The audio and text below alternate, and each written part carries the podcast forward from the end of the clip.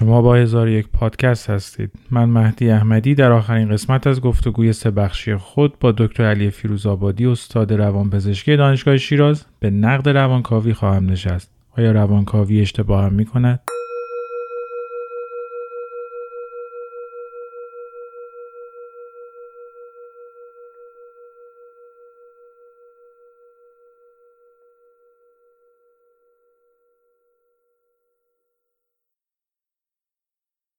چقدر با سبک روانکاو خود آشنا هستید؟ آیا روانکاو شما فرویدیست که ریشه روان رنجوری را در سرکوب جنسی می‌بیند یا اینکه یونگیست که ریشه آن را عدم اتصال به مرکز اصلی روان و گم شدن تجربه معنوی انسان در دنیای مدرن می‌داند و یا به آدلر اعتقاد دارد که ریشه رفتارها را در عقده های افراد می‌دانست به اینکه تحقیر شدند قدشان زیادی بلند و یا کوتاه بوده است و یا اینکه فرزند آخر خانواده بودند و یا فریتز پرل که معتقد بود میان آنچه حس می شود تا برآورده کردن آن مانعهایی در روان قرار دارد که باید با آگاه شدن به آنها برداشته شوند. آیا تمام این سبکها به یک اندازه در بهبود حال بیماران مفیدند؟ آیا مجموعه چنین متنوع در مدل سازی و درمان را می توان یک علم نامید؟ یا به قول کارل پوپر روانکاوی علم نیست و یک شبه علم است که نمی‌تواند رخدادی را پیش بینی کند اما می‌تواند همه وقایع را چنان پس بینی کند و توجیه نماید که انگار از اول آن را می‌دانسته است.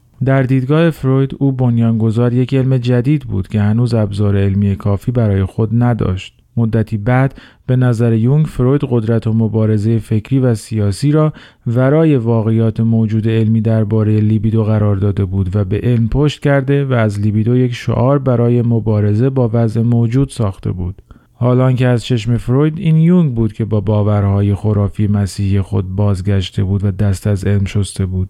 توافقی بر چیستی امر علمی وجود نداشت. در این برنامه درباره موقعیت دشوار بیمار در میان نهله های متعدد روانکاوی با دکتر علی فیروزآبادی به گفتگو نشستم که میشنوید.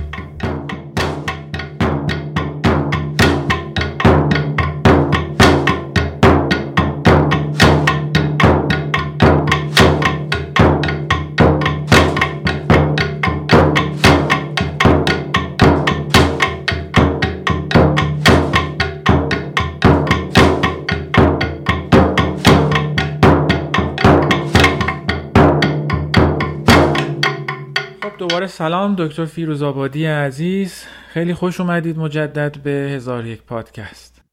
خیلی ممنون.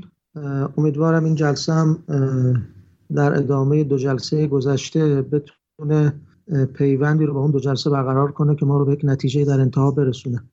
جلسه اول در مورد علم و شبه علم صحبت کردیم و جلسه دوم بیشتر در مورد شبه علم و نقشی که توی پزشکی سعی می‌کنه بازی کنه و رقابتی که با پزشکی مدرن انجام میده.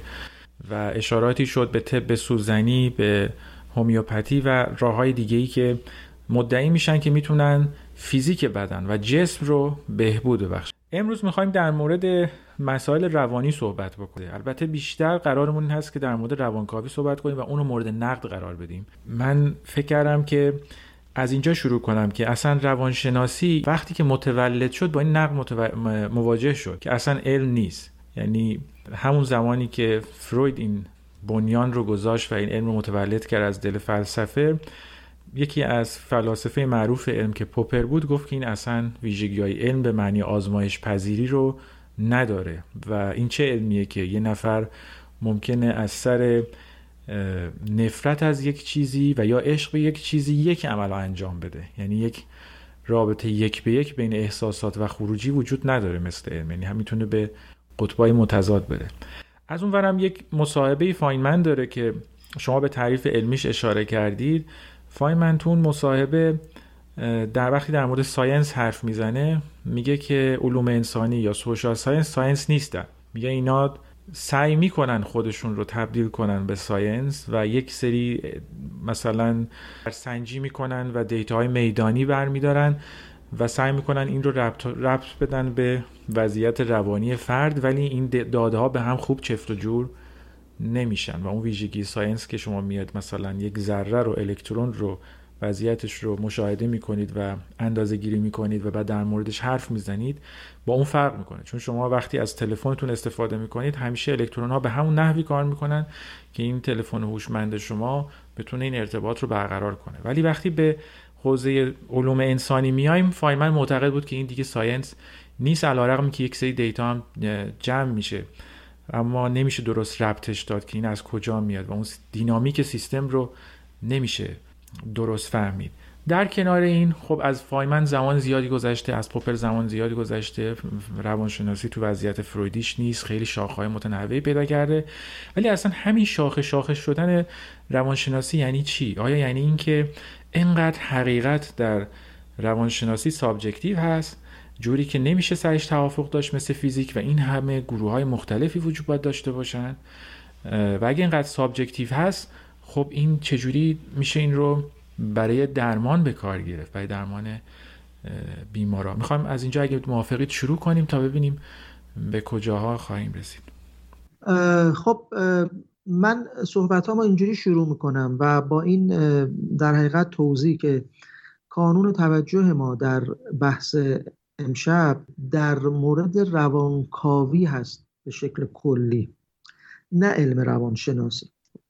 یعنی در حقیقت شاید روانکاوی در دل علم روانشناسی قرار بگیره یه جورایی در علم پزشکی قرار می‌گیره یه جورایی میاد وارد فلسفه میشه. حالا یکی از اون دلایلی هم که در گذر زمان خیلی ها ایراد گرفتن به روانکاوی که علم نیست همین در حقیقت مجوزی بود که فروید صادر کرد چون که فروید پزشک بود قبل از هر چیز. یک متخصص علوم اعصاب بود. مجوزی بود که فروید صادر کرد که اجازه روانکاوی کردن و روانکاو شدن رو به غیر پزشک ها هم داد. پس این گستره در حقیقت استفاده از روانکاوی رو خیلی وسیع کرد. خب این جنبه های مختلفی رو در طول تاریخ به ارمغان آورد. که از بحث ما خارج اگر بخوایم به جزئیات این بپردازیم. اما واقعیت اینه که تا قبل از فروید علم روانشناسی به عنوان علم بررسی پدیده های آگاهانه در حقیقت تعریف می شد این تعریفی بود که ویلیام جیمز ازش ارائه کرده بود و در حقیقت ذهن رو مترادف با آگاهی می دونستن فروید این دیدگاه رو برهم زد و اشاره کرد به اینکه ذهن مترادف با آگاهی نیست و فراتر از اینها آگاهی یک قسمت کوچکی از ذهن رو شامل میشه و اون مثال معروف کوه یخ زد که قسمت اعظم ذهن از درک ما خارج و در ناخودآگاه قرار داره و اون تقسیم بندی سگانه خودش رو تقسیم بندی ابتدایی خودش رو که مدل در حقیقت توپوگرافیک ذهن رو مطرح کرد. که ذهن رو تقسیم کرد به آگاهی نیمه آگاهی و ناخودآگاهی. این در حقیقت انقلابی بود که فروید در این حوزه به پا کرد و قبل از اون برگردم به موقعیت روانشناسی در علوم فکر می‌کنم در جلسه اول بود که این رو به شکل مختصر گفتم که ما با انقلاب صنعتی و روشنگری که در اروپا ایجاد شد از قرن 16 و 17 به تدریج با استقلال علم از فلسفه روبرو شدیم جدایی علوم به تدریج از فلسفه و مذهب که خب طلایه‌دار این علوم سختی چون فیزیک بود. یعنی اولین در حقیقت جدایی ها با این کشفیات گالیلو و کوپرنیک محقق شد که به ما گفتند زمین مرکز عالم نیست و خورشید به گرد زمین نمیچرخه. و قوانین نیوتونی همه اینا انقلاباتی بود که در حوزه فیزیک به پا شد. بعد به تدریج علومی مثل شیمی با لاوازیه با بعد زیست شناسی با داروین اینها اومدن و به انقلاب علمی پیوستن. اما خب روانشناسی باید تا قرن 19 صبر می‌کرد و به پشتوانه پیشرفتهایی که در علوم دیگه اتفاق افتاده بود حساب خودش رو از فلسفه جدا بکنه. طبیعی هم بود. برای اینکه روانشناسی در یک موقعیتی بالاتر از علوم زیربنایی چون فیزیک شیمی و زیست شناسی قرار می‌گیره و باید خودش رو از علم و نفس و فلسفه جدا می‌کرد و حساب خودش رو در جماعت علم تعریف می‌کرد. خب این یه جورایی طول کشید و خب این اتفاق در انتهای قرن 19 و ابتدای قرن 20 به شکلی اتفاق افتاد که در حقیقت روانشناسانی که سعی در علمی کردن روانشناسی داشتند اومدن بر اساس همون مدل علمی سخت. گفتن هر چیزی که در آزمایشگاه به چشم نیاد علمی نیست. هر چیزی رو باید از ورای میکروسکوپ و در آزمایشگاه ما بتونیم مشاهده و اندازه گیری بکنیم. این تاکید بر اندازهگیری و آزمایشگاهی کردن روانشناسی یه جورایی به ضرر روانشناسی هم تموم شد. گرچه که پیشرفت های زیادی هم در این حوزه نصیبش کرد. و اون این بود که روانشناسی از پرسش اساسی خودش درباره ماهیت وجود آدمی دست بکشه. یه جورایی. در مورد چیستی وجود آدمی دیگه دست بکشه. چون اینها جنبه هایی نیست که به شکل ساده بشه در آزمایشگاه دنبالش کرد بشه مستقیم اندازه گیریش کرد و یه جورای ساده کردند روانشناسی و روانشناسی به حوزه ادراک حافظه شناخت تفکر و اینها فرو کاسته شد. خب پس یه ده از روانشناسا که به روانشناسی به عنوان علم تجربه آگاهانه انسان استناد می‌کردند در حقیقت از فیزیک شیمی و زیستشناسی وام گرفتند که بتونن در آزمایشگاه این عناصر رو زیر چشم بیارن و اندازش بگیرن. و خب توی علوم سخت مثل فیزیک مثل شیمی هر مشاهدگری می‌تونه اون چرا که طولوله آزمایش می‌بینه گزارش بکنه و این رو به شکل مستقیم می‌تونه بگه. اما در روانشناسی اون چیزی که در درون انسان اتفاق میفته گاهی وقتا جز با شیوه‌ای که ما بهش میگیم introspection یا درون نگری قابل حصول نیست. یعنی ما باید به اون احساس درونی خودمون رجوع کنیم. بعضی میگن آیا این تمایز یک تمایز واقعیه؟ یعنی تو اون علومی که مثل فیزیک شیمی و زیست‌شناسی اون فرد به لوله آزمایش نگاه می‌کنه آیا واقعا قسمتی از دنیای خارج رو می‌بینه؟ یا اینکه اونها هم در حقیقت دارن تجربیات ذهنی خودشونو باستاب میدن. یعنی تجربه ذهنی اونها هم باز در همین مشاهده مستقیم خودشون دخالت داره خواه ناخواه. در حقیقت این تمایز بین علوم عینی و داده های ذهنی روانشناسی می‌تونه تمایز خیلی شارپی و خیلی سفت و سختی هم نباشه. خب بر این اساس بعضی گفتند که محدود کردن روانشناسی برای روش آزمایشگاهی در حقیقت با بستن بال و پر پرنده ای است که سقف پرواز خیلی بیشتری داره. و بعضی این رو حتی مطرح کردند که بدون ذهن خلاقانه روانکاف ها ما بسیاری از جنبه هایی رو که اکنون در حوزه روانپزشکی و روانشناسی مطرح است از دست می‌دادیم. در حقیقت اینجوری می‌تونم مثال بزنم. مشکل دانشی که هدفش بررسی ذهنیت انسان هست. خب، روانشناسی موضوعش اینه. مشکل معده روده و قلبی هست که خودش بخواد خودش رو بررسی کنه. ما در زیست شناسی قلب رو می‌ذاریم بیرون بررسیش می‌کنیم همه جنبه هاشو میاریم و می‌بینیم. بین سوژه و ابژه به اصطلاح بین عامل شناسا و موضوع مورد شناسایی در علوم دیگه فاصله وجود دارد. این فاصله در روانشناسی از بین میره. در علمی که هدفش بررسی ذهن خود انسان هست ذهن خود انسان می‌خواد راجع به ذهن ذهن نظر بده. این دوتا یکی میشن دیگه. و وقتی این دو یکی شدن قضیه پیچیده میشه. حتی فروید فکر می‌کرد که اینا رو میشه جدا کرد. چون مثلا معروفی که تو اتاق فروید میومد حتی پشت بیمار مینشست. می فکر می‌کرد که بیمار نباد روانشناس رو ببینه که هیچ تاثیر بسری بگیره و روانشناس یه مقدار هنوز جایگاه آزمایشگر کلاسیک رو داشت یا scientist کلاسیک. فکر می‌کرد می‌تونه جدا کنه خودش رو. فروید سعی می کرد که به شکل علمی با پدیده ذهن برخورد بکنه اما روانشناسی ماهیتش این هست که وقتی که ما بخوایم با ذهن خودمون راجع به ذهن نظر بدیم شبیه اینه که قلب بخواد راجع به مثلا تنگی دریچه میترال نظر بده. خب خود قلب اگر صاحب شعور و آگاهی بود اگر می‌خواست راجع به تنگی دریچه میترال نظر بده چی می‌تونست بگه؟ حتما نظری که می‌داد متفاوت بود با نظر کسی که از بیرون داشت بهش نگاه می‌کرد. ما هرگز نمی‌تونیم از خودمون فراتر بریم و از بیرون به خودمون نگاه بکنیم. این محدودیت علم بشری هست. ما اسیر در حقیقت دنیای ذهنی خودمون هستیم و هر چیزی از فیلتر ذهن ما رد میشه.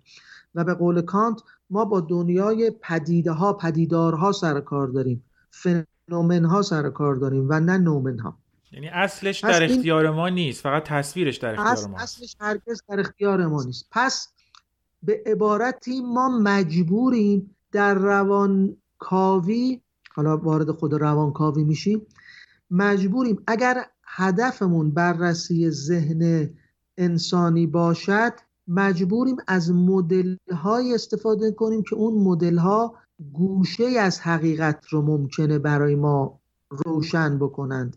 و نه تمامی اونها. و این مدل سازی فقط اختصاص حتی به روانکاوی هم نداره. در یه علم سخت مثل فیزیک هم ما برای اینکه به ساختار اتم دست پیدا بکنیم در ابتدا از مدل های مختلفی رد شدیم. و هنوز هم مطمئن نیستیم مدلی که امروزه در مورد ساختار اتم میگیم مدلی هست که با واقعیت و حقیقت اصلی ماده منطبق باشه. کما که اسنادی داریم که نیست. کما که اسنادی داریم که کافی نیست اصلا. دقیقا. فقط مهم اینه که اون مدل کار کنه. اون مدلی که ما از جهان داریم مدلی که از هسته اتم داریم مدلی که از کائنات داریم می‌تونه اگر به این ترتیب باشه که باعث بشه ما یک سفینه رو روی مریخ بشونیم این یعنی داره کار می‌کنه. در مورد ذهنیت پیچیده انسان هم که خیلی این قضیه شدیدتر و عمیقتر خودش رو نشون میده.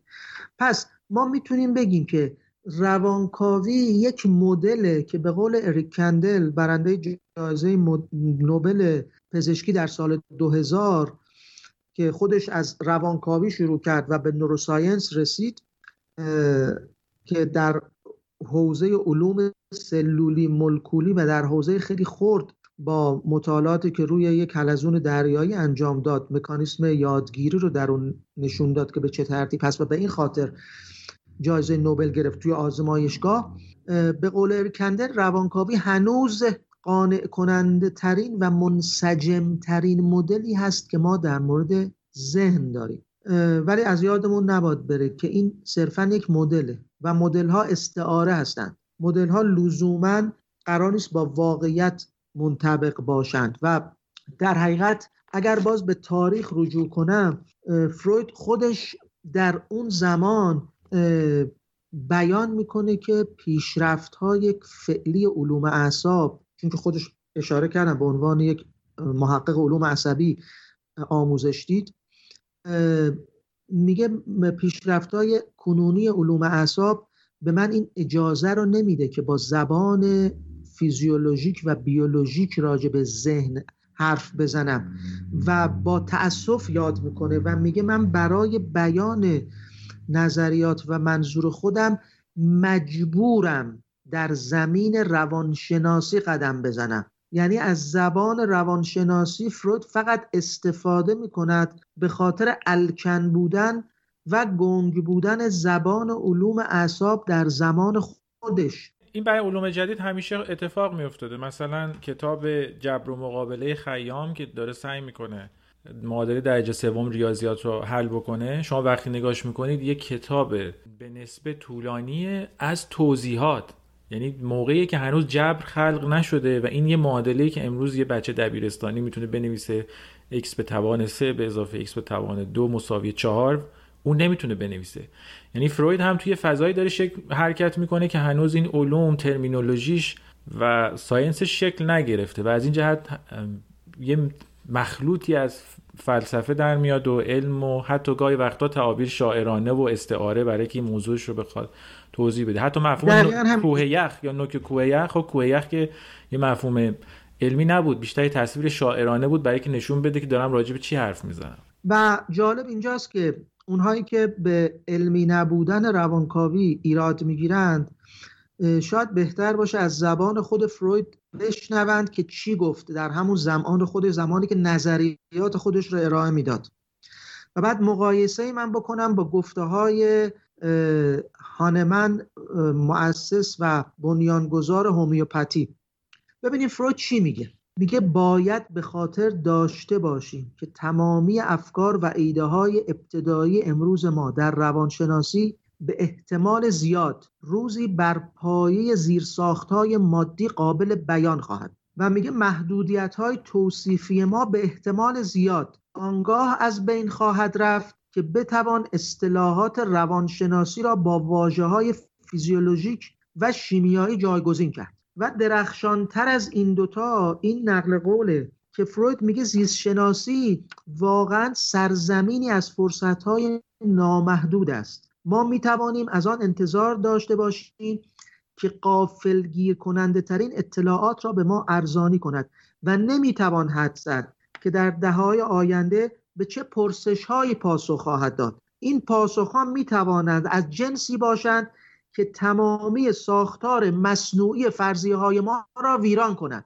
یعنی خود فروید پیش بینی می‌کنه انتظار داره میگه این مدل من یه مدل استعاره ارائه دادم. ممکنه در آینده زیست شناسی بیاد تمام بنیان نظریات من فرو بریزه و با کمال بیطرفی داره نسبت به دیدگاه های خودش نگاه می‌کنه. حالا مقایسه بکنید با ساموئل هانمن که چی میگه؟ میگه هر کس که به شکلی دقیق راهی را که من رفتم دنبال نکند هر که انحرافی در این مسیر ایجاد کند حتی به اندازه سر سوزنی به چپ یا راست یک خائن است. و مرا با او کاری نیست. بیشتر شبیه رهبر فرقه هست تا اینکه یه دقیقا. این تفاوت علم و شبه علمه. و شبه علم هست که ماهیت فرقه‌ای به خودش می‌گیره. و اینجا من باید با تأسف از این قضیه یاد کنم که روانکاوی بعد از فروید در بعضی از مسیرها به سمت فرقه شدن و مکتب شدن هم پیش رفت. مثل کدوم؟ تا حدی. در بسیاری از نهله های روانکاوی شاخ شاخ شدن هایی که در طول تاریخ روانکاوی دچار شد و اینکه روانکاوی بیشتر از اون که به علم پیوند زده بشه و بیاد و با علم آشتی بکنه به سمت فلسفه و نظریه پردازی رفت. شاید یکی از دلایلش هم این بود که در اون زمان که فروید دیدگاه های خودش رو ارائه کرد دانشکده های پزشکی بسیار با نظر بدبینانه و خسمانه با روانکاوی برخورد کردند. روانکاوی از دانشکده های پزشکی ترد شد و استقبالی ازش نشد. پس فروید به ناچار فاصله گرفت از محیط علمی دانشکده های پزشکی و بعد بر اساس استدلال های خاصی اجازه داد که روانکاوی در محیط های غیر پزشکی هم مطرح بشه و اجازه روانکاو شدن و آموزش دیدن در حوزه روانکاوی رو به غیر پزشکان داد. این در حقیقت باعث شد که روانکاوی حوزه در حقیقت تأثیرش فراتر از حوزه در حقیقت علم پزشکی و بیماری ها و بررسی مشکلات و مسائل افراد مبتلا به اختلالات روانی بشه.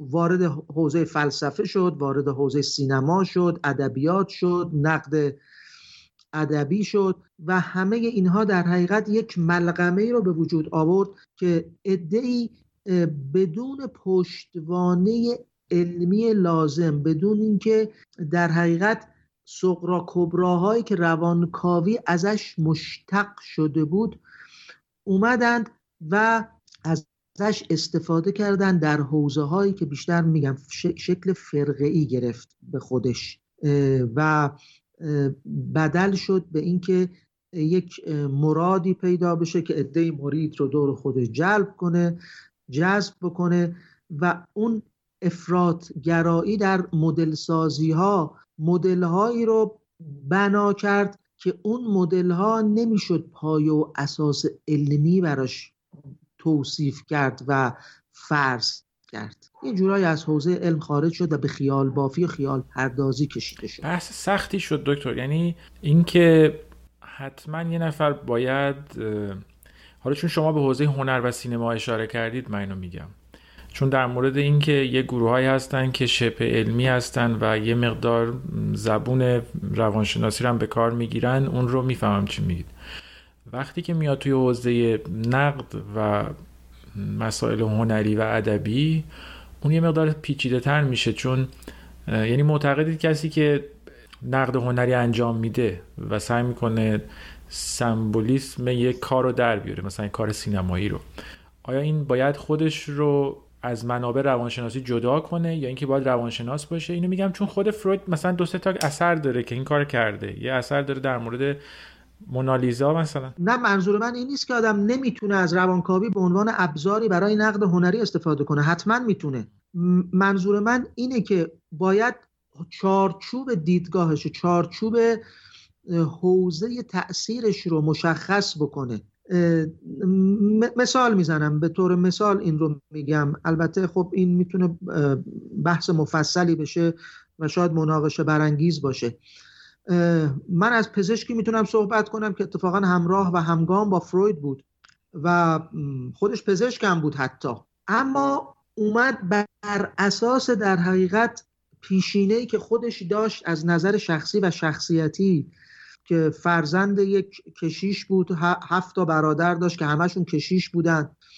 و از این پیشینه در حقیقت سنتی و مذهبی وقتی وارد روانکاوی شد دیدگاههایی رو مطرح کرد که اینها دیگه به محک آزمون علمی در نمیمدن و به قول پوپر قابلیت ابطال پذیری نداشتن. خب تو پرانتز بگم خب اون معیار پوپر برای علمی بودن یک پدیده که ابطال پذیریش باشه باز هم توی های جدید باز به زیر سوال رفته. خب اون خیلی باز پیچیده نمی‌کنیم قضیه رو. اما در مورد کارلیوم صحبت بله در در دیدگاه های کارلیوم گاهی وقتا ما شک می‌کنیم که آیا با جادو جنبل سر کار داریم با استور پردازی سر کار داریم. یه شمن هست داره صحبت می‌کنه یک جادوگر قبیله هست داره صحبت می‌کنه. یا یک مرد اهل علم هست که داره صحبت می‌کنه.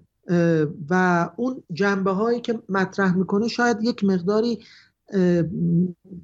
با افرادگرایی در این حوزه ما روبرو هستیم. و ولی خب می‌تونیم بگیم خب دیدگاه یونگی هم یک مدل مدل باز استعاره که می‌تواند بیاید به عنوان این استعاره در حوزه درمان در کار مشکلی با, با... که مشکلاتی داره استفاده بشه. یه نقدی دکتر میشه به فروید کرد. یعنی من از این جهت یونگو درک می‌کنم. چون فروید وقتی اون حرفی که می‌زنه اینجا یه چیزی میگم میگن underlying message داره یا یک مفهوم بین خطوطی در حرفی که می‌زنه وجود داره. اونم اینه که اون طوری که از علمی بودن روانکاوی فروید حرف می‌زنه شنونده به صورت ناخودآگاه میترسه. یعنی اگر واقعا تمام ذهن رو اونطوری که فروید میگه بشه بر اساس فیزیک و زیست شناسی و شیمی بیان کرد این استراب عدم وجود رو یا عدم اختیار رو به آدم مستولی می‌کنه. یعنی از یه ور ما رو دوچار این فکر می‌کنه که ما چه جور موجودی هستیم که همش رو میشه به صورت فرمولای علمی فروکاست به شیمی و فیزیک و حالا زیست شناسی و بعد از اون ور بخوایم تجربه زیستی داشته باشیم و از اون تجربه لذت ببریم. فروید هیچ جوابی نمی‌تونه به این بده. ولی یونگ یه کاری می‌کنه. دکتر اینو من فقط بگم. حالا شما نقد کنید. ولی حالا برداشتی بود که من داشتم. مثلا من یونگ یه کمی این ریسک رو می‌کنه که البته از دل این یونگ خیلی جادو جنبل چیها بیرون میان نهایتا.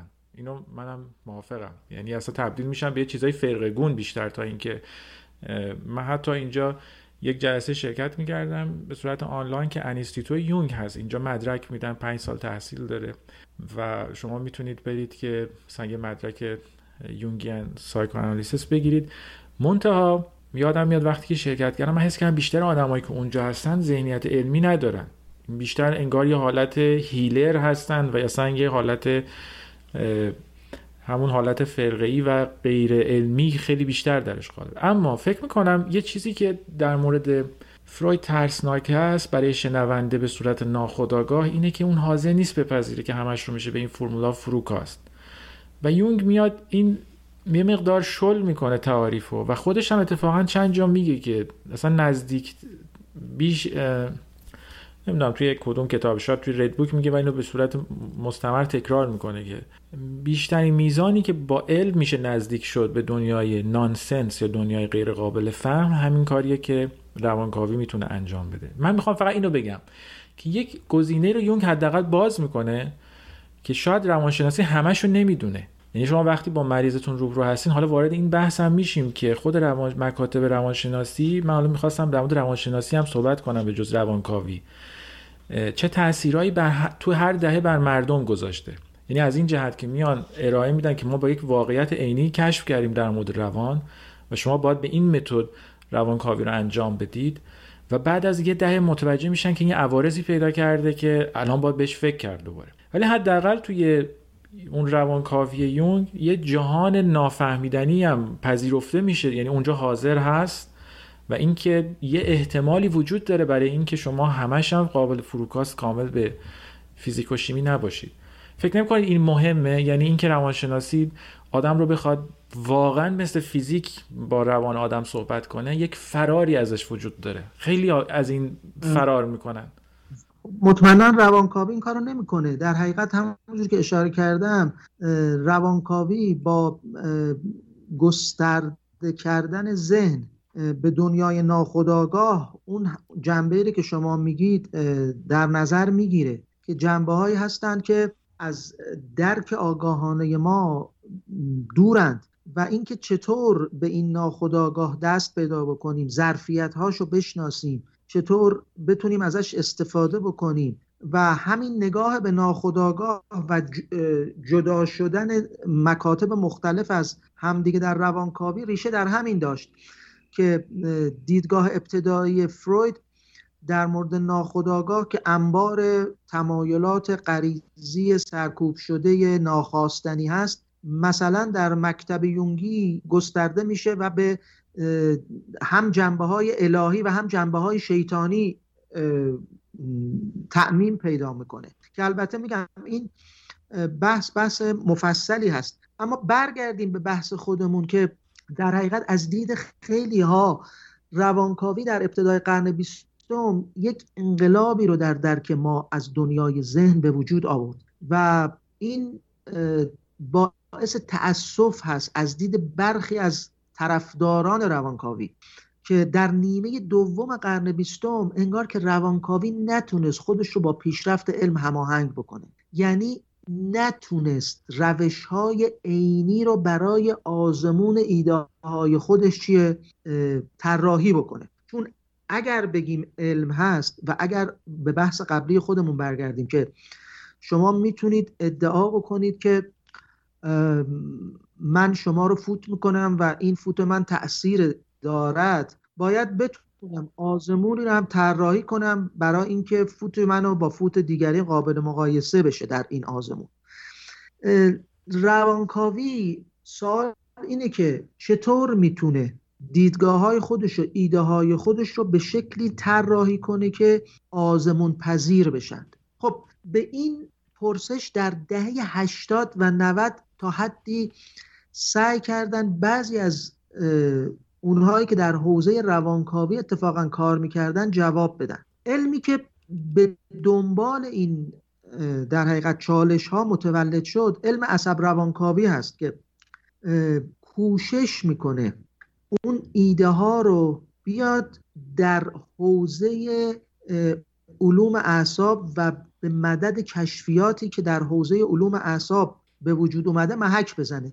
و چنین بیان میشه در این علم که الان همون زمانی هست که فروید در ابتدای قرن پیش بینی کرد که این دیدگاه های روانکاوی با واجه های فیزیولوژیک و شیمیایی قابل تبیین و بیان بشه و اینکه قربال بشه. بخشی از این ایده ها بتونن از دل کشفیات علوم اعصاب عبور بکنن و سره را از ناسره بتونن جدا بکنن.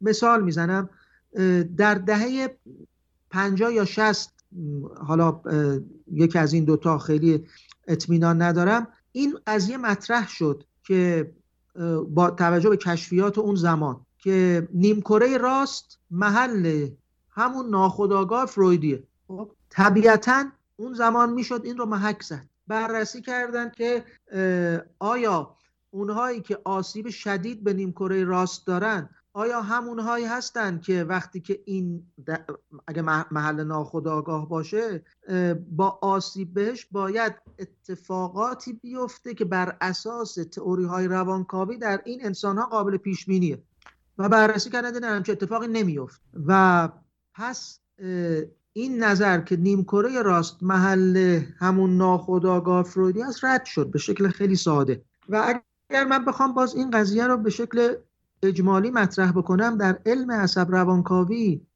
فرض بر اینه که شما دو تا ابزار در حقیقت مشاهده ذهن انسانی دارید. یکی اون روش درون نگری که روانکاوی به ما میده و این, این موقعیت رو برای ما فراهم می‌کنه که با اون در حقیقت متد روانکاوانه ذهن رو از درون بهش نگاه بکنیم و گزارش بکنیم و تجربیات درونی خودمون رو بیان بکنیم و یک در حقیقت پنجره دیگه که به ما اجازه میده ذهن رو از بیرون بهش نگاه بکنیم در زمان فروید امکان مشاهده ذهن از بیرون نبود. اما امروزه ما می‌تونیم به ذهن از بیرون هم نگاه بکنیم. الکترود به سر بذاریم مثلا سیگنال الکتریکیشو بگیریم منظور این این هست داره. این این دو تا پرسپکتیو رو می‌تونیم با همدیگه مقایسه بکنیم. این در حقیقت موقعیت منحصر به فردی هست که در این علم وجود داره. در هیچ علم دیگه ما نمی‌تونیم از این دو جنبه نگاه بکنیم. الان اون وضعیتی که فروید فکر می‌کرد یه روزی ما بهش می‌رسیم که این علمی که تازه شروع شده راجع بهش داره به صورت با زبان الکن صحبت می‌کنه و داره فقط میگه یه چیزی احتمالا هست و مسیرش احتمالا به این سمت میره. رسیدیم به اونجایی که نوروساینس الان ابزارش رو تولید کرده. الکترودایی هست که روی سر روی سر جمجمه نصب می‌کنن و سیگنال الکتریکی رو می‌گیرن که بسیار هم ضعیفن در ارده میکروولت هستن. و حتی الکترودهای داخل مغز می‌کنن از حجم مغز سیگنال برداشت می‌کنن با رزولوشن بالا. با ام همزمان نگاه می‌کنن و از فعالیت اکسیژنی که توی خون هست می‌فهمن کجای مغز بیشتر الان فعال شده در اثر یه اتفاقی. سوال سوال اینه من می‌خوام برگردم باز به اون ترسی که از ایده فروید وجود داره. آیا این نوروساینس نهایتا به جایی می‌رسه که بتونه ناخودآگاه رو کاملا تشریح بکنه یا آیا بالاخره یک ناشناختی باقی میمونه؟ اینو برای این می‌پرسم چون اگه این بالاخره ناخودآگاه رو هم بشه تشریح کرد کاملا با نوروساینس و خداگاه رو هم تشریح کرد چه چیزی از هویت ما باقی میمونه به عنوان تجربه انسانی؟ آیا ما تبدیل به ربات خواهیم شد نهایتا با این مسیری که داریم پیش میریم؟ یا اینکه نه یک جای وجود خواهد داشت که هیچ وقت قابل دسترسی براش نخواهد بود؟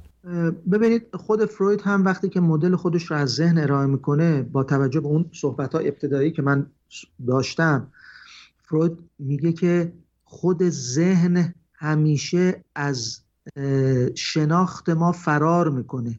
دقیقا به این دلیل که ما از فیلتر خود ذهن اینو عبورش میدیم. ما به ماهیت واقعی ذهن هرگز دسترسی نداریم. مثل همه پدیده های طبیعی و جهانی.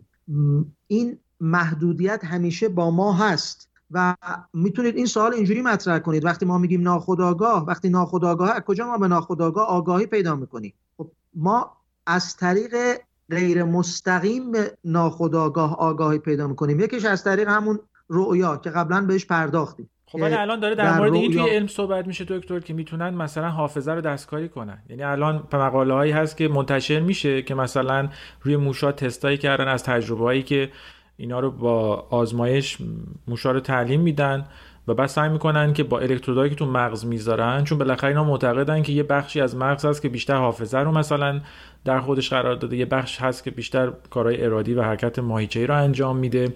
اگر این قرار باشه دسترسی پیدا کنه به مموری و به حافظه آیا معنی اینه که مثلا میشه یه کارتریج زد توی مغز و بعد حافظه رو مثلا ریخ روی کامپیوتر؟ و بعد آیا این حافظه رو میشه دستکاری؟ چون احتمال علم میگه احتمالا میشه. ما می‌تونیم حافظه رو دستکاری کنیم. هیچ بعید نیست که همچه اتفاقی بیفته. اما اینجا ما دیگه با سوء استفاده از علم سر کار داریم. بحث ما راجع به خود علم هست. همونجوری که می‌تونید وقتی از اتم صحبت می‌کنید ما بیان بگیم خب بشر می‌تونه بمب اتم هم بسازه ازش بر اساس در حقیقت شناخت به اخلاقیاتش الان کاری به اخلاقیات ندارم اصلا این سوالی می‌پرسم. فقط دارم از این می‌پرسم که آیا ناخداگاه دارم سعی می‌کنم اینو مطرح کنم. آیا ناخداگاه می‌تونه کاملا زیر تیغ علم قرار بگیره؟ حالا فارغ از اینکه استفاده خوب میشه یا بعد اونو بذاریم کنار. ولی آیا این ناخودآگاه یه روزی اگه الکترودایی میشه مغز وصل کرد که حافظه رو توش کامل استخراج کرد یا بعد حافظه رو تغییر داد و اگه اتفاق بیفته و اگه واقعا حق با فروید باشه که تمام اینا قابل فروکاست باشه به شیمی و فیزیک آیا واقعا ما تبدیل میشیم نیم تهش میشه این که ما فقط یک رباتی هستیم که همش دیگه کاملا صد درصد جبره؟ من متوجه هستم که سوالای من گاهی ممکنه وارد حوزه فلسفه هم بشه ولی در این حال سوالای علمی هم هستن چون حداقل علم معتقده که هر چیزی مورد مطالعه من قرار بگیره دترمینیستیک و جبری خواهد بود. اگر اگر چنین بشه خبر بدی نیست از نظر من. یعنی در حقیقت همون هدف روانکاوی محقق میشه که هدف درمان روانکاوانه به آگاهی رسوندن ناخودآگاه هست. خب؟ یعنی ما در جریان روانکاوی و اون مسئله سایکیک دترمینیزمی که در روانکاوی مطرح هست اون تعین روانشناختی که آیا ما مجبوریم بر اساس سناریوهای ناخودآگاه خودمون در زندگی عمل بکنیم. آیا روانکاوی یک نوع جبر رو به ما در حقیقت تحمیل می‌کنه که پاسخش دقیقا منفیه؟ روانکاوی برعکس ما رو آزاد می‌کنه. چرا؟ چون که میگه من الان این جمله باز فیلسوف معروف اسپانیایی جورج سانتیانا در ذهنم تداعی شد که میگه ملتی که گذشته خودش رو نشناسه محکوم به تکرارش هست. این در حوزه فردی هم در روانکاوی پاسخ خودش رو می‌گیره. تا اون زمانی که من از فرمانهای ناخداگاه هم دارم تبعیت می‌کنم بدونی که بفهمم سناریوهای تکراری رو در زندگی خودم مدام دنبال می‌کنم که روانکاوا بهش میگن repetition compulsion یا تکرار وسواسگونه. ما محکوم به این تکرار وسواسگونه هستیم مگر اینکه چه کنیم؟ مگر اینکه بتونیم به ناخودآگاه خودمون به انگیزه های پنهانی که پشت رفتار ما وجود داره آگاهی پیدا بکنیم. اون موقع است که به آزادی دست پیدا می‌کنیم. یعنی اون موقع است که می‌تونیم بیایم و اون سناریو رو بعضی جاهاش دوباره بازنویسی بکنیم. البته خب این صد درصد نیست. اون چیزی که شما اشاره می‌کنید اگر زمانی نوروساینس بتونه به این ترتیب به ناخودآگاه نفوذ کنه کار روانکاوی رو راحتتر کرده و ساده تر کرده. اون اتفاقی که در طول 6 ماه تا یک سال تا چند سال بعد بیفته تا اون انسان به آگاهی برسه در مورد ناخودآگاه و پرده بردارد از انگیزه های پنهانی که پشت رفتارهاش وجود داره این رو می‌تونه به مدد علم خیلی راحت تر بهش پی ببره. یعنی ذهن میشه مثل یک نرم افزار کامپیوتری و مثل ربات که قابل بعد تصمیم میشه. ولی دیگه اون هیجان و اون احساس کمی مختار بودن هم دیگه از بین میره دیگه. خب می‌تونید من باز یه مثال می‌زنم که شاید جوابی باشه به این دقدقه آیا زمانی رو می‌تونید فرض بکنید که علم تغذیه کپسول هایی رو بسازد که شما با خوردنشون تمام نیازهای غذایی برطرف بشه. اینکه دور نیست. برای فضا نوردا این کارو می‌کنن اصلا. خب، ولی آیا لذت خوردن قرمه سبزی رو اینا می‌تونن بد بدن؟ اون کپسول ها نه ولی خب پس, پس همیشه قرمه سبزی سر جاشه. یعنی من درک می‌کنم هم هم یعنی دارم میجنگم باش که یک جنگیه که الان من تو خودمه. که این یعنی شاید شاید این چیزی که من میگم در حقیقت داره انسانیت انسان رو تعریف می‌کنه. یعنی انسانی که یک زمانی راضی بشه که هر روز چند تا کپسول بخوره که نیازهای غذاییش ارضا بشه دیگه آدم نیست. یعنی قرمه سبزی رو بذاره کنار لذت قرمه سبزی خوردن رو از خودش بگیره فقط با این استدلال که خب این داره نیازهای منو برطرف می‌کنه من نیاز به قرمه سبزی خوردن ندارم دیگه. اون موقع از انسانیت خودش توهی میشه. و چون که سوال منم همینه. من شخصا دقیقا سوال منم همینه. انسانیت انسان ایمان دارم می‌دونم که انسان هرگز چنین نمیشه. یعنی یه جایی هست یعنی انسان اون انسان یعنی یه جایی هست که این تیغ علم به اونجا نرسه بالاخره و بگیم اینجا اون جاییه که محلیه که اون رویشه یا اون خلاقیته یا اون انسانیت شکل می‌گیره. چون دکتر شما علم رو می‌شناسید. علم به هر چیزی که می‌رسه اون رو تبدیل به یک فرمول قابل پیش بینی می‌کنه. برای همینی که ما هواپیمامون پرواز می‌کنه. برای همینی که ما اخیرا روی مریخ نشستیم به عنوان انسان و و اون رو نهایتا تبدیل می‌کنه به یک فرمولی که قابل پیش بینی و اگه این واقعا همین می‌دونید خودتون تاثیرش چیه که اگه همه چیز فروکاست بشه به شیمی و فیزیک انسان تبدیل میشه به معادله دینامیکی پیچیده نهایتا. یعنی این این اتفاق نمیفته با همون استدلال هایی که در ابتدا گفتم. و باز این می‌تونه تعمیم پیدا بکنه که که اتفاقا تو حوزه روانشناسی هم این مطرح شد با اون دیدگاه هایی که توی artificial intelligence و اون آزمایش معروف تورینگ و اینها که حالا باز راجبش نمی‌خوام صحبت بکنم که آیا بشر می‌تواند زمانی رباتی رو بسازد که جایگزین انسان بشه؟ عصب‌روانکاوی به این سوال جواب منفی میده. چون که اون ربات اگر بخواد جایگزین انسان بشه باید هوشیاری داشته باشه consciousness داشته باشه. و ما نمی‌دونیم هوشیاری چیه. و, و اصلا consciousness رو نمیشه دفعتا به وجود آورد نمیشه خلقش کرد. consciousness در ارتباط با یک بدن معنا پیدا می‌کنه در رابطه با هیجانات معنا پیدا می‌کنه و هیجانات جز در ارتباط با احساس بدنی بدنی که پیشینه میلیون ها سال تکامل بیولوژیک دارد بیمعناست تعریفش. این قضیه پیچیده میشه. اما بر اساس همین استدلال عصب روانکاوی میگه غیر ممکنه بشر بتواند رباتی را بسازد که صاحب هوشیاری باشد صاحب خداگاهی باشد. یعنی اون چیزی که باز عصب روانکاوی بهش میگه extended consciousness یا هوشیاری گسترده یعنی هوشیاری از هوشیاری یعنی که بداند که می‌داند. آیا این همون کاری نیست که یونگ سعی می‌کنه مطرح کنه تو روانکاویش و فروید اونو نداره؟ این همون جایی نیست که این جایی که نمیشه بهش رسید هیچ جایی شما از فروید برداشت نمی‌کنید. یعنی وقتی که می‌خونید شما با این ترس دترمینیسم و پوزیتیویسم که توشه روبرو میشید. و بعد اینجا رو برای شما قائل نمیشه که این فضا این اتفاق نخواهد افتاد که این ربات رو بشه روزگاری ساخت. و به همین دلیل هم شما اون ربات نیستید. این نباید روانکاوی این رو هم در نظر بگیره این روانکاوی بالاخره داره با یک سری مراجع سر و کله می‌زنه. و یک واقعیتی در ذهن هر کدوم از اینا اتفاق میفته و این می‌خواد به اینا غیر از اینکه کمک کنه به هوشیاری برسن کمک کنه که زندگی خوبی هم داشته باشن. یعنی روانکاو که زرتشت نیچه نیست که بگه که تو باید ابر انسان باشی و کامل باشی و همه چیز رو به نهایت برسونی. می‌خواد در عینی که کامل نیستی و ضعیف هم هستی خب یه آرامشی رو هم و یک happiness ی رو هم برای خود تجربه کنی فارغ از اون subjectivity که تو ذهنت هست. آیا نباید اینو در نظر گرفت؟ اینجوری من می‌تونم جواب بدم که هنر فروید در حقیقت در همون عملی کردن استفاده از ناخودآگاه بود. البته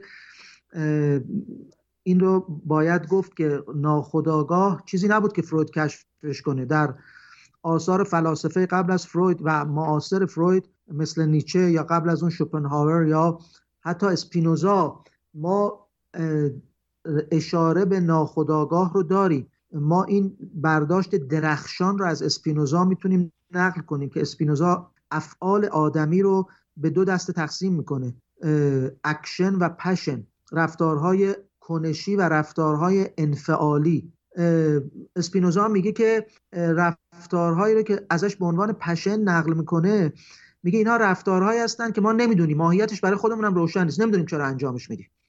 و اکشن اونهایی هستن که ما می‌دانیم. نسبت بهش آگاهی داریم. و میگه انسان انسانی هست که از ماهیت رفتارهای خودش بتونه آگاهی پیدا کنه. انسان هر چقدر که پشنهاش کمتر باشه و به اکشنهاش اضافه بشه انسان والاتری میشه. این همون چیزی است که توی روانکاوی فرویدی گفته میشه.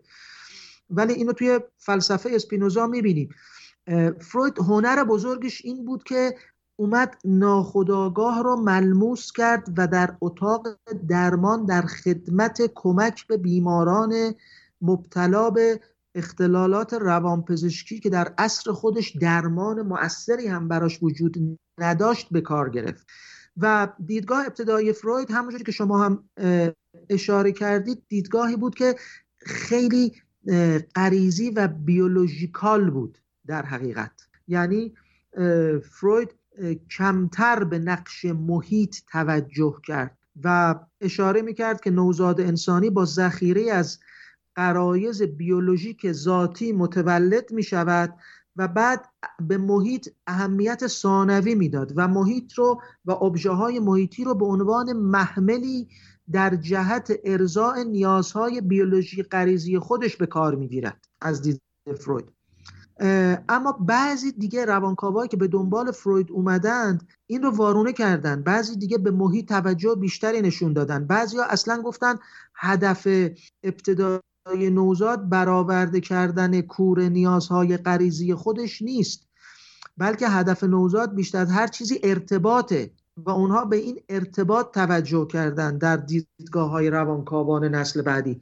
می‌خوام اشاره کنم که روانکاوی مترادف و مساوی با فروید نیست ولی فروید این اعتبار رو داره که بنیادی رو گذاشت که بنیاد ارزشمندی رو گذاشت که تا به امروز هم با ماست. و در عصب روانکاوی امروز داره به شکلی دنبال میشه که کاملا این فرضیات این دیدگاه ها قابل قربال شدنه. قابل بررسی بیشتر از نظر علمی هست. کمان که بسیاری از اون دیدگاه های اولیه امروزه به کناری گذاشته شدن که خیلی از اینا هم تناقض با هم دیگه دارند. دیدگاه هایی که شما نمی‌تونید بگید که خب بالاخره یا این درسته یا اون درسته. مثلا فرض کنید فروید میاد مسیر تکامل روانشناختی انسان رو در طول فرض کنید 5 سال اول زندگی به گونه ای ترسیم می‌کنه که یک شاگرد دیگهش به نام خانم ملانی کلاین میاد اینو در سال اول فشرده می‌کنه. و خب بالاخره خب کدومش علم امروز علم علمی که داره بشر رو به شکل بیولوژیک به شکل فیزیولوژیک به شکل اجتماعی همه اینها داره می‌شناسه و تعریف می‌کنه کدومه که از اینها رو می‌خواد از پرتو در حقیقت نقد خودش عبور بده؟ و یا آیا اون فرضیه جهانی بودن آدیپوس کامپلکسی که فروید بیان می‌کنه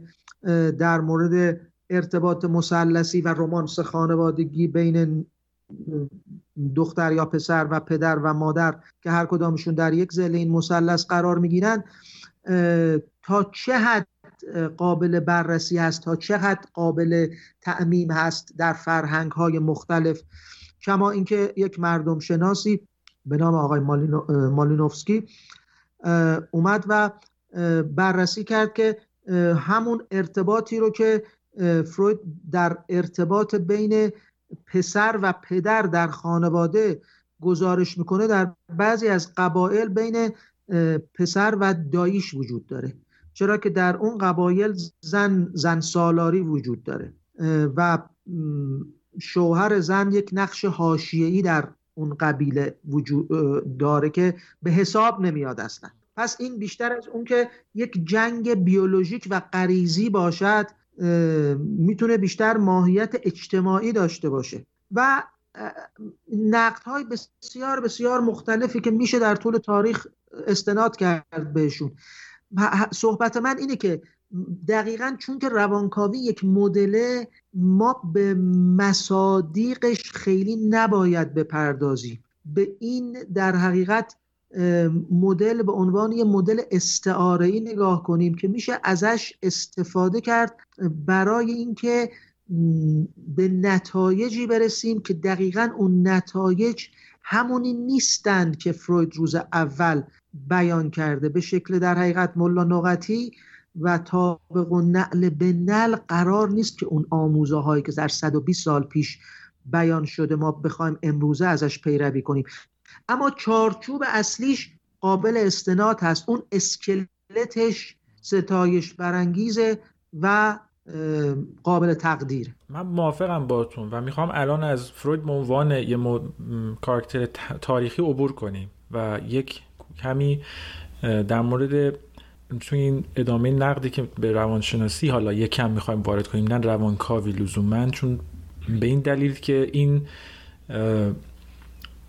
تفاوتی که بین روانکاوی و نهله های دیگه ای مثل مثلا فرض کنید رفتارگرایی وجود داره توی روانشناسی ممکنه این تفکیک تو ذهن مردم اتفاق نیفته که اینا مثلا هر کدومشون دقیقا کجا قرار دارن. فروید وقتی که این جریان رو شروع کرد بلافاصله روانشناسی که خلق کرده بود شاخه شاخه شد. یعنی شاگردای خودش. آدلر مثلا نظریات دی متفاوتی از اون ارائه کرد.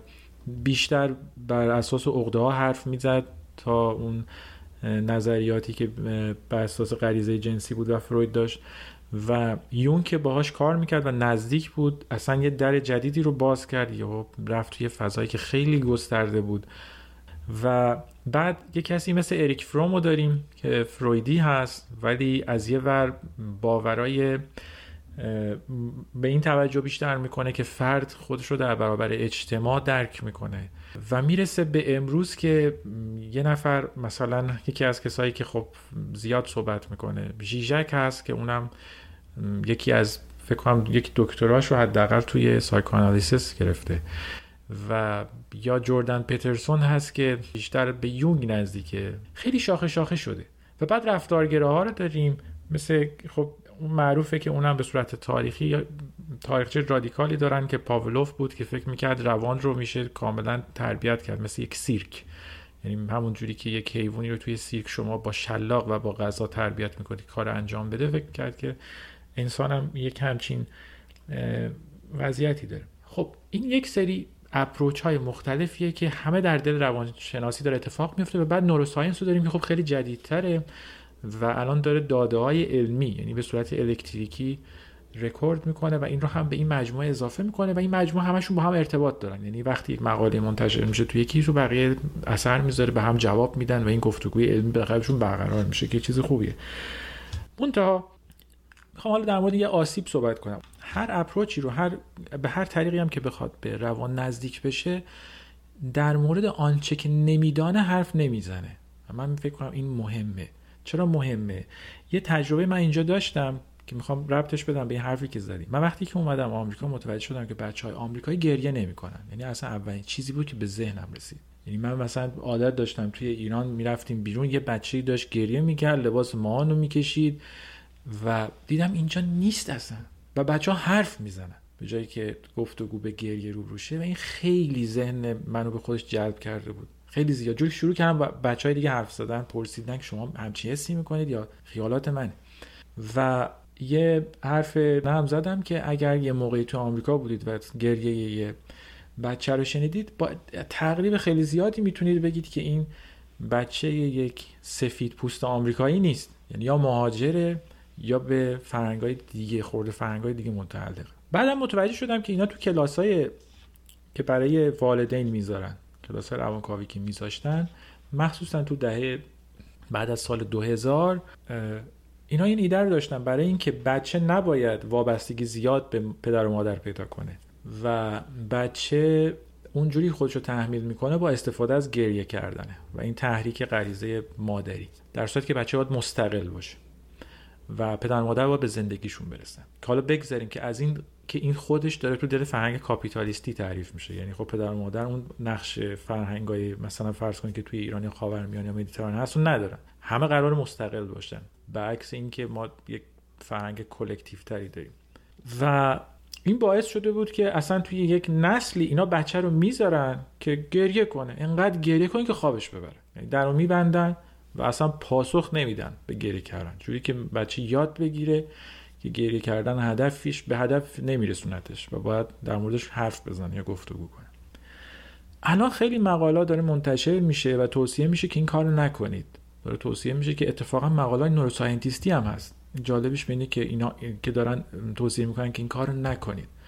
به دلایلی که یا مطرح می‌کنن که اتفاقا این غریزه ای که گذاشته شده بود برای رابطه پدر و مادری هدفهای خاص خودشو داشته و کارکرد داره و بچه هم اتفاقا شما با این کاری که می‌کنید وابستگیش به شما کم نمیشه. حالا روی هم research میگن که مثلا تست کردیم اینقدر نفر.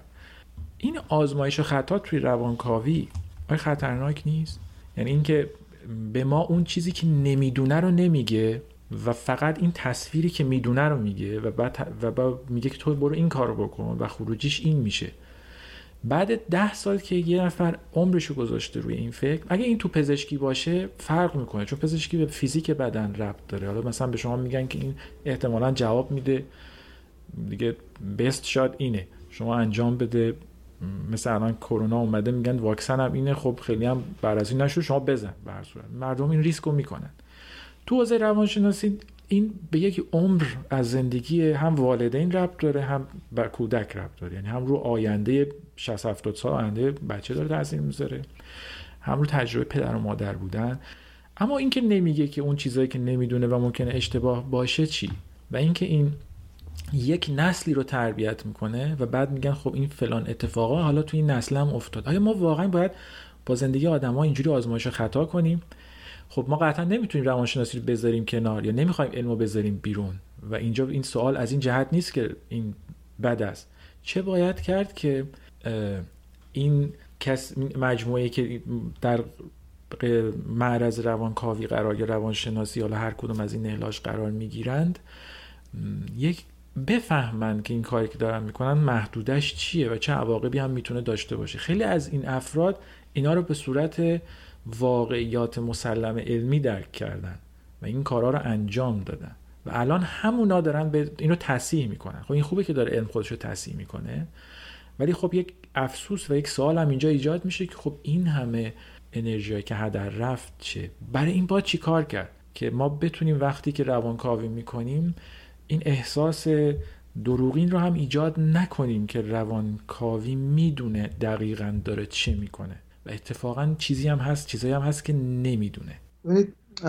این به ماهیت خود علم برمیگرده و خب علم روانشناسی همونجور که اشاره کردم در صحبت های خودم در یک جایگاهی بالاتر از شیمی زیست شناسی و فیزیک قرار می‌گیره. اگر بیس رو بذاریم فیزیک و بعد شیمی روش قرار بگیره زیست شناسی روش قرار بگیره روانشناسی روی اینها و بعد آخر کار جامعه شناسی.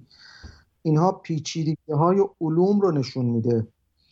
و خود شما اشاره کردید که این یک زمانی می‌گفتن این کارو بکنید حالا میگن نکنید. خب این در حقیقت نشون دهنده که علم پیشرفت کرده و اینکه الان به یک نتیجه ای رسیدند که این نتیجه نسبت به گذشته یک قدم به جلوه. علم کار غیر از این نمی‌کنه. و نکته دیگه اینه که ببینید روانشناسی و جامعه شناسی با انسان سر کار دارن و این علومی هستند که چه بخوایم چه نخواهیم از چیزی در حقیقت تاثیر میپذیرند که آلمانیا بهش میگن زایتگایست یا روح زمانه. یعنی اینها از روح زمانه خودشون متاثر میشن. خیلی اصلا میگن روانکاوی یا اون چیزی که فروید ارائه داد محصول فرهنگ ویکتوریایی حاکم بر اروپا در ابتدای قرن بیستم بود که بر پاکدامنی و حفظ نجابت و اصول اخلاقی و اینها در خانم ها بسیار تاکید می‌کرد و دیدگاهی که فروید مطرح کرد نمی‌تونست جدا از این روح زمانه خودش باشه. فروید فرزند زمانه خودش بود. بعد ما می‌بینیم که مثلا در دهه 60 70 با بروز و ظهور نهزت های فمینیستی در غرب اصلا بعضی چیزها دگرگون میشه بعضی از این دیدگاه ها خب یعنی متأثر میشه از اون روح زمانه. حتی گفتگوی فروید با بیمار هم توی سنت کاتولیک وجود داشت. یعنی میومد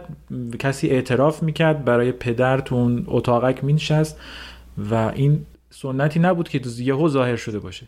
این بخشیش میگم برمیگرده به اقتضاعات زمان روح حاکم بر اون جامعه و زمانی که افراد درش به سر می‌برند که یک فضای نسبی رو خلق می‌کنه که انسانها انگار که جامعه به شکل ناخودآگاه می‌خواد چه انسانهایی رو خلق کنه. مثلا جامعه سرمایداری نیاز به چه جور شخصیت هایی داره؟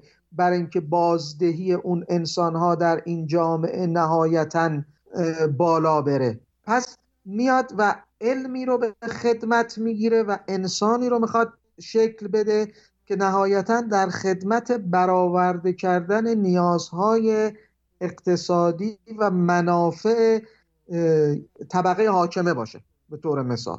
خب این یک بخش جدایی ناپذیر چنین علومی هست. ولی خود علم هم میاد اینها رو قربال می‌کنه. خود علم هم نهایتا میاد سره رو از ناسره جدا می‌کنه. و دیدگاه های مختلفی که مثلا حالا ما می‌تونیم از یه علم گستردتر و پیچیده‌تر مثل جامعه شناسی مثال بزنیم. دیدگاه های بسیار متفاوتی در جامعه شناسی وجود داره. از ارتجاعی ترین دیدگاه ها تا پیشرفته ترین دیدگاه ها یعنی اینها چون که بالاخره یک سرشون به انسان مربوط میشه مثل فیزیک یا شیمی نیستن که خونسا بشه برخورد کرد. بالاخره انسان می‌خواد محصول خودش رو ارائه بکنه و این جدا از اون انسان هایی که در یک عصر و جامعه و موقعیت خاصی زندگی می‌کنن نمی‌تونه تبعین و تفسیر بشه و این محدودیت خواه وجود دارد. ولی باید امید داشت به اینکه علم خودش بخواد علم خوبیش همینه که خودش خودش رو تصحیح می‌کنه در دراز مدت. ممکنه در کوتاه مدت ما به وقفه ها و سکته هایی در طول تاریخ دست پیدا بکنیم. ممکنه مثلا جماعتی از دانشمندان رو ببینیم که در یک زمانی هم دست هیتلر و علم در حقیقت برتر ژرمن شدن که برای توجیه دیدگاه های نجات پرستانه خودش اومد از علم استفاده کرد. یک دکتری مثل دکتر جوزف منگله رو داریم که اومد از انسانها به عنوان موش آزمایشگاهی استفاده کرد. یک زمانی علمی رو داریم علمی رو که در خدمت توجیه دیدگاه های استالینی قرار گرفت. در خدمت خلق انسان تراز نوین سوسیالیستی قرار گرفت. اما اینها سکته های تاریخی بود. علم خودش خودش رو تصدیق کرد. اینها فقط یک وقفه های کوچکی در مسیر پیشرفت علم ایجاد کردن. و البته خب قربانیان خودش رو هم گرفت.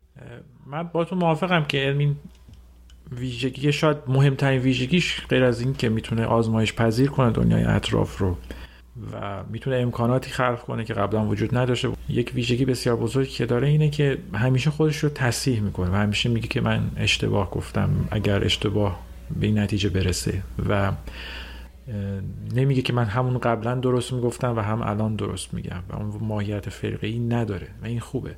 فقط چیزی که من احساس می‌کنم در علم کمه و سعی کردم یه مقدار به اون بپردازم اینه که علم در لحظه همیشه خودش رو به صورت یک آگاهی مطلق نشون نده و یک جایی رو همیشه در کنار بگذاره که این چیزی که من میگم و این محاسباتی که کردم بدون که این یک پروژه علمی همیشه یک محدودیت هم داره و چیزایی هم هست که نمی‌دونه.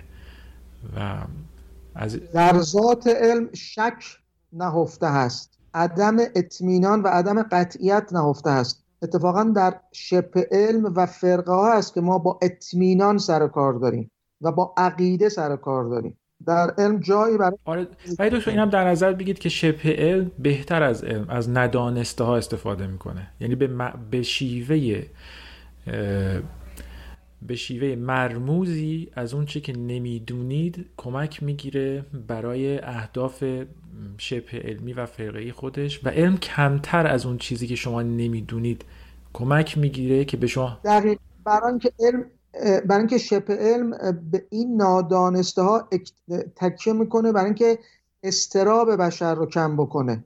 برای اینکه بشر نادانستگی و عدم قطعیت مستربش می‌کنه. و شبه علم چون که همونجور که در ابتدای صحبت هم تو جلسات قبل اشاره کردم چون که با قطعیت بهش جواب میده میگه من معجون قطعی درمان کرونا رو پیدا کردم. خب چی از این بهتر؟ استرابش کاهش میده. و برای ذهن انسان با توجه به اون جنبه هایی که اشاره کردیم درک شبه علم و اعتقاد به شبه علم و استناد به شکل علم طبیعی تره تا علم. علم نیاز به آموزش داره. علم نیازی به تلاش داره در جهت یادگیری.